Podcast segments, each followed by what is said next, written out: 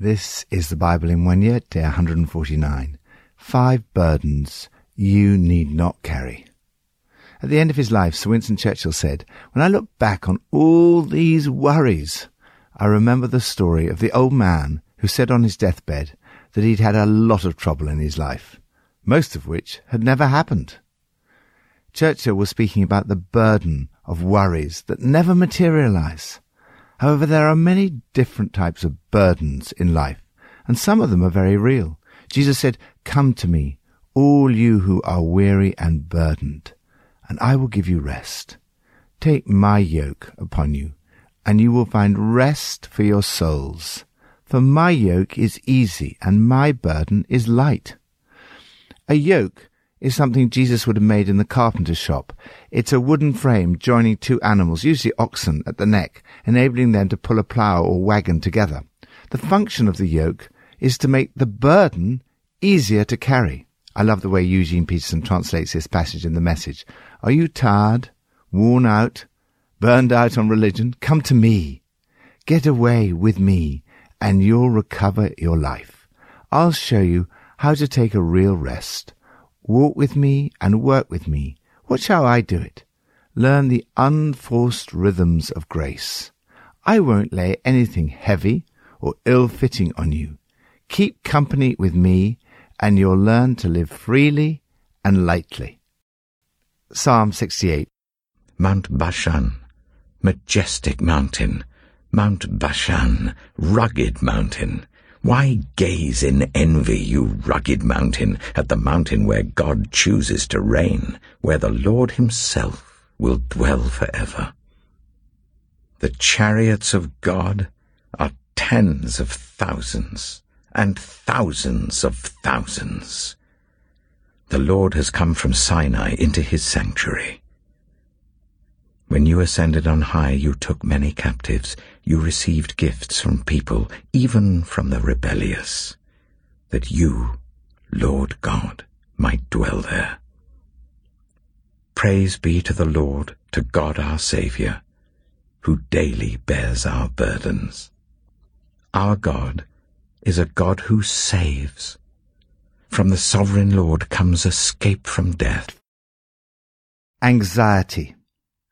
In his book, Affluenza, the psychologist Oliver James points out that almost a quarter of Britain suffers serious emotional distress, such as depression and anxiety, and another quarter are on the verge thereof. David praises God, who daily bears our burdens. Burdens here may include many things. One of the burdens that God bears for us daily is the weight of worry, stress, and anxiety. John Newton said, We can easily manage if we only take each day the burden appointed to it. But the load will be too heavy for us if we carry yesterday's burden over again today and then add the burden of the morrow before we are required to bear it. Each day you can commit to God your fears, worries and anxieties. It makes all the difference. He daily bears your burdens. Thank you, Lord, that today I can come to you and bring to you all my burdens, worries, and anxieties. New Testament, John 18. Meanwhile, Simon Peter was still standing there warming himself. So they asked him, You aren't one of his disciples too, are you? He denied it, saying, I am not. One of the high priest's servants, a relative of the man whose ear Peter had cut off, challenged him. Didn't I see you with him in the garden? Again Peter denied it, and at that moment a cock began to crow. Then the Jewish leaders took Jesus from Caiaphas to the palace of the Roman governor. By now it was early morning, and to avoid ceremonial uncleanness they did not enter the palace because they wanted to be able to eat the Passover. So Pilate came out to them and asked, What charges are you bringing against this man? If he were not a criminal, they replied, we would not have handed him over to you. Pilate said, Take him yourselves and judge him by your own law. But we have no right to execute anyone, they objected. This took place to fulfill what Jesus had said about the kind of death he was going to die. Pilate then went back inside the palace, summoned Jesus, and asked him, Are you the king of the Jews? Is that your own idea? Jesus asked, or did others talk to you about me? Am I a Jew? Pilate replied. Your own people and chief priests handed you over to me. What is it you have done? Jesus said, My kingdom is not of this world. If it were, my servants would fight to prevent my arrest by the Jewish leaders. But now my kingdom is from another place. You are a king, then, said Pilate. Jesus answered, You say that I am a king. In fact, the reason I was born and came into the world is to testify to the truth. Everyone on the side of truth listens to me. What is truth? retorted Pilate. With this he went out again to the Jews gathered there and said, I find no basis for a charge against him. But it is your custom for me to release to you one prisoner at the time of the Passover. Do you want me to release the King of the Jews? They shouted back, No, not him. Give us Barabbas. Now Barabbas had taken part in an uprising. Second burden, failure. The great apostle Peter is asked, you're not one of his disciples, are you? He denied it, saying, I am not. This is the second denial. Then a third time, Peter is challenged and denies knowing Jesus. At that moment, a cock began to crow, just as Jesus had predicted. Peter realized, as most of us do from time to time, that he'd failed Jesus. A sense of failure can be a great burden. This passage is not the end of Peter's story. After his resurrection, Jesus met with Peter and reinstated him, forgiving him for this failure and commissioning him once more. With Jesus, failure is never final. Although Peter failed him, Jesus took the burden of his failure, forgave him, reinstated him, and used him as powerfully as anyone in human history. Third, injustice. One of the many things that Jesus had to bear was a totally unjust trial. It is a basic principle of every fair system of justice that it is for the prosecution to prove the case against the defendant. It's on them that the burden of proof lies. Therefore, every fair judicial system needs to overcome the basic prejudice that because a person's on trial, they must be guilty. When Pilate asked, What charges are you bringing against this man? they replied, If he were not a criminal, we would not have handed him over to you. Jesus' accusers were unjustly attempting to reverse this burden of proof. Pilate also unjustly denied Jesus the right to silence. He said, What is it you've done? He tried to get Jesus to condemn himself out of his own mouth. Jesus says that he came into the world to testify to the truth. Pilate asked, What is truth? It's almost as if Pilate seems to be questioning, as our postmodern society does, whether there is such a thing as truth. That is absolute truth. However, Pilate is face to face with the truth himself. Jesus Christ, who endured an unjust trial and far worse, the unfair penalty of crucifixion and death for you and me. Fourth, sin. Despite this unjust trial, Pilate concludes, I find no basis for a charge against him. Jesus is completely innocent. Pilate wants to release him, but the crowd shout, No, not him! Give us Barabbas! Now Barabbas had taken part in a rebellion. Jesus the innocent is condemned to crucifixion. Barabbas, the sinful, goes free. The symbolism is clear. On the cross, Jesus the innocent died so that we, the sinful, may go free. He bore the burden of our sin. Praise be to the Lord, to God our Saviour. Our God is a God who saves. From the sovereign Lord comes escape from death. Old Testament, 1 Samuel 24 and 25. After Saul returned from pursuing the Philistines, he was told, David is in the desert of En-Gedi. So Saul took three thousand able young men from all Israel and set out to look for David and his men near the crags of the wild goats. He came to the sheepfolds along the way. A cave was there, and Saul went in to relieve himself. David and his men were far back in the cave.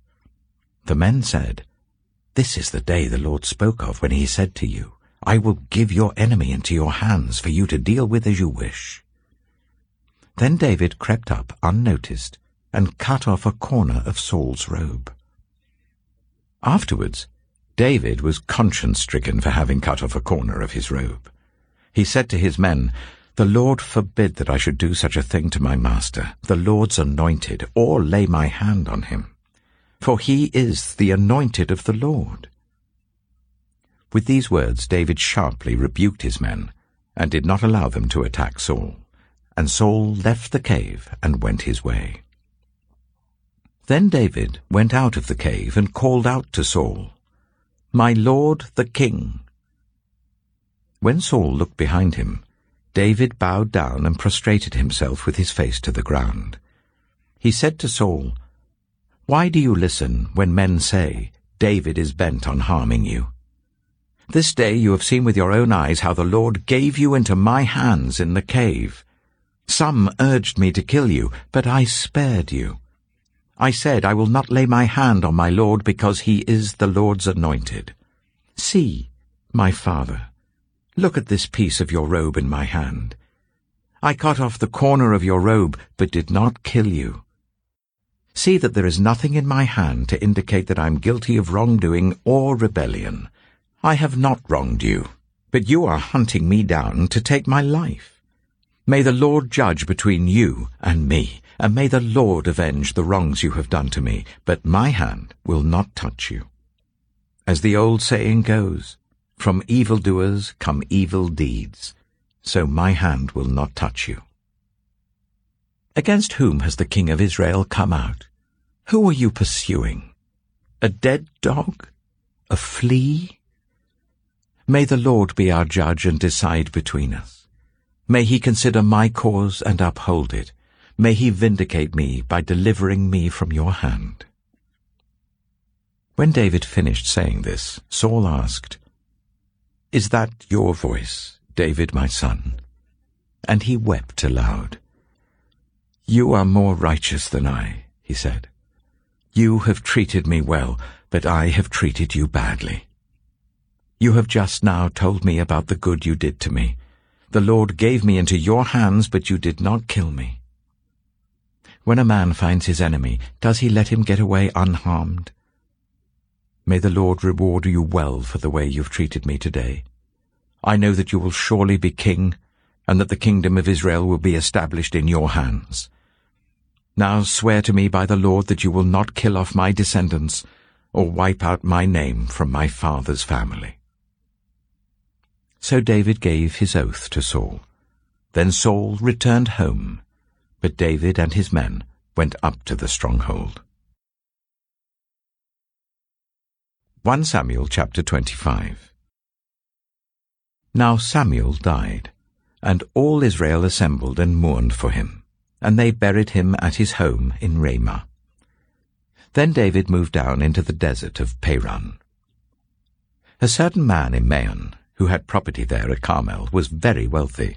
He had a thousand goats and three thousand sheep, which he was shearing in Carmel. His name was Nabal and his wife's name was Abigail.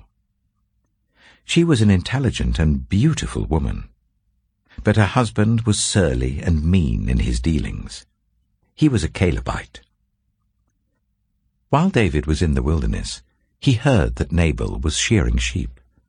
So he sent ten young men and said to them, Go up to Nabal the Carmel and greet him in my name. Say to him, Long life to you, good health to you and your household, and good health to all that is yours. Now I hear that it is sheep-shearing time. When your shepherds were with us, we did not ill-treat them, and the whole time they were at Carmel, nothing of theirs was missing. Ask your own servants, and they will tell you. Therefore be favourable towards my men, since we come at a festive time. Please give your servants, and your son David, whatever you can find for them. When David's men arrived, they gave Nabal this message in David's name. Then they waited. Nabal answered David's servant, Who is this David? Who is this son of Jesse?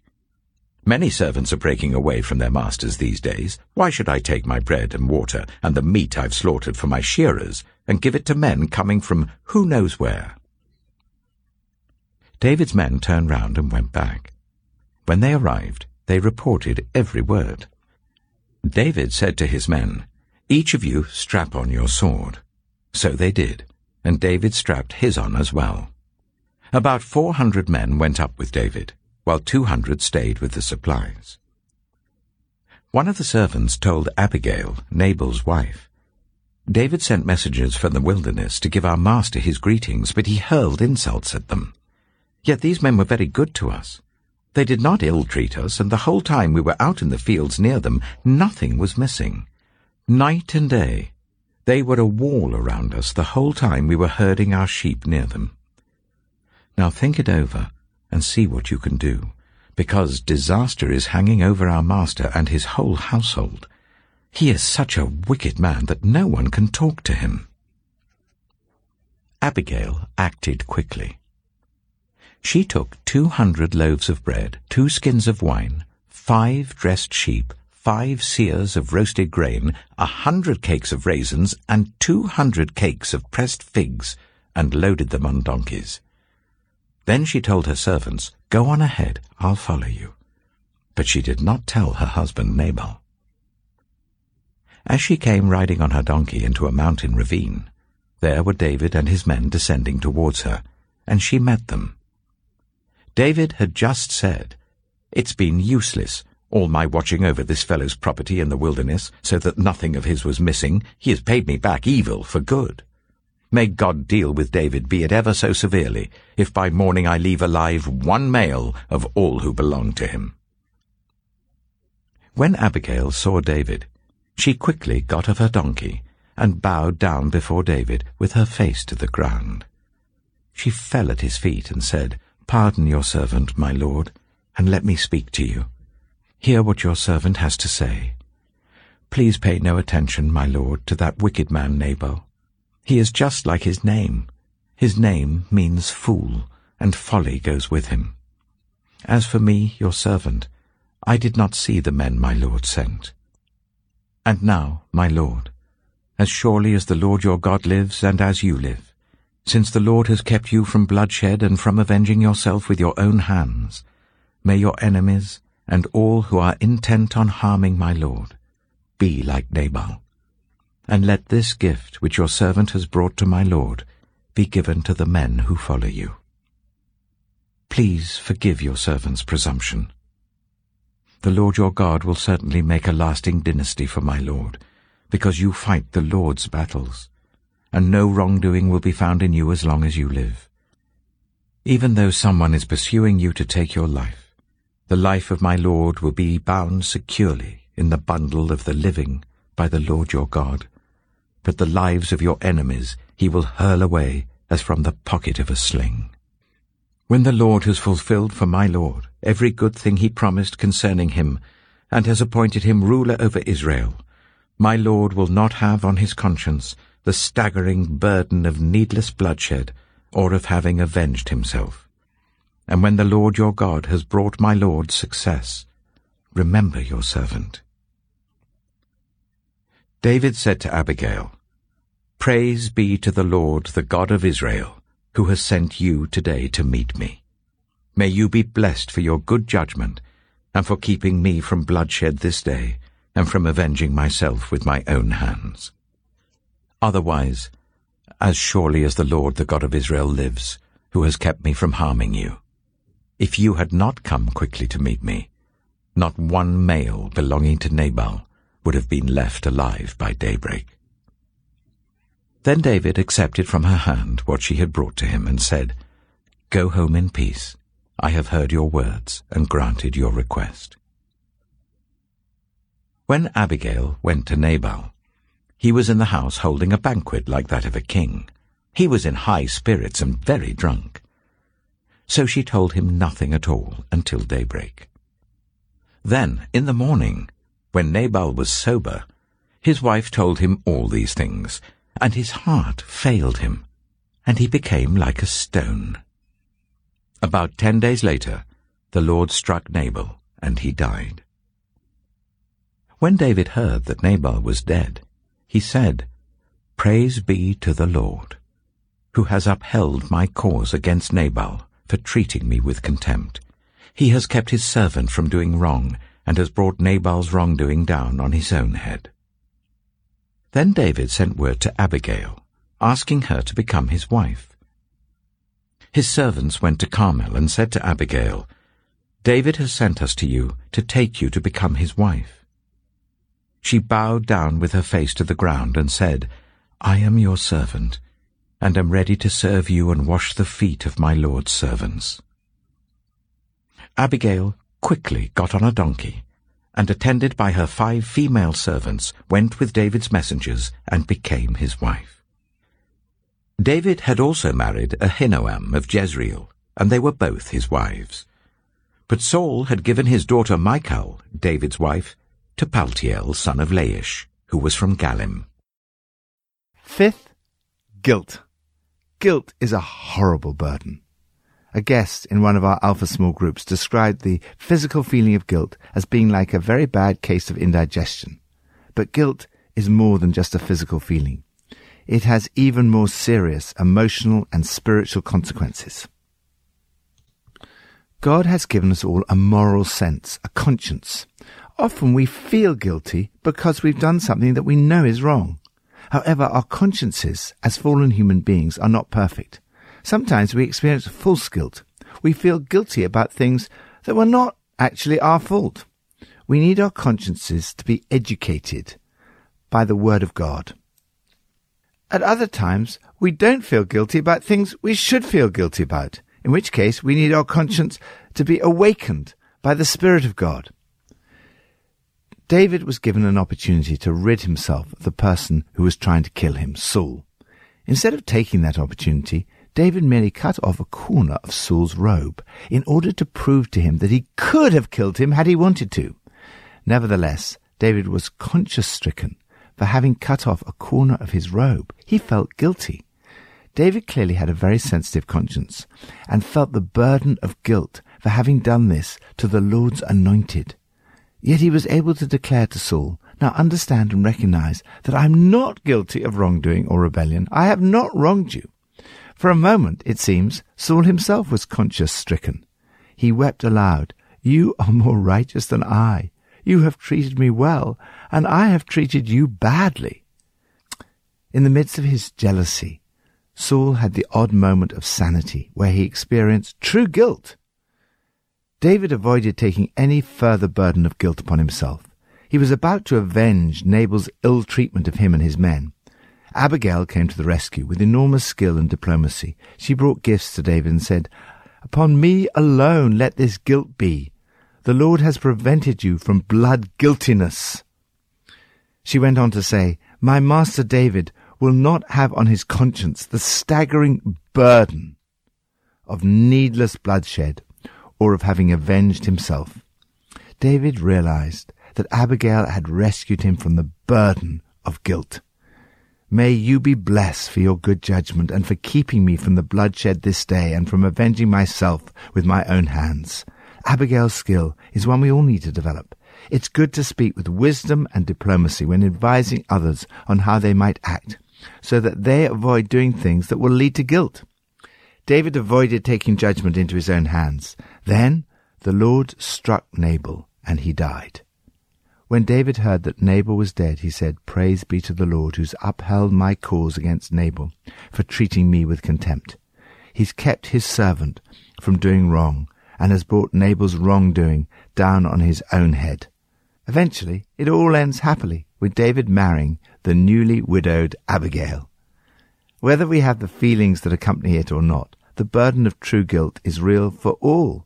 Jesus died on the cross to take our guilt. Thank you, Lord, that you take my guilt, my fears, my worries, and my anxieties, and daily bear my burdens. Pippa adds, in 1 Samuel 25, verse 18, we see catering stress at its worst. Abigail and all her community would be killed if she didn't deliver the food in time. I'm so impressed by Abigail. She managed to rustle up 200 loaves, that's fast baking, wine, pressed figs, roasted grain, raisin cakes, and five dressed sheep. She saved the day. My catering problems seem rather minor in comparison.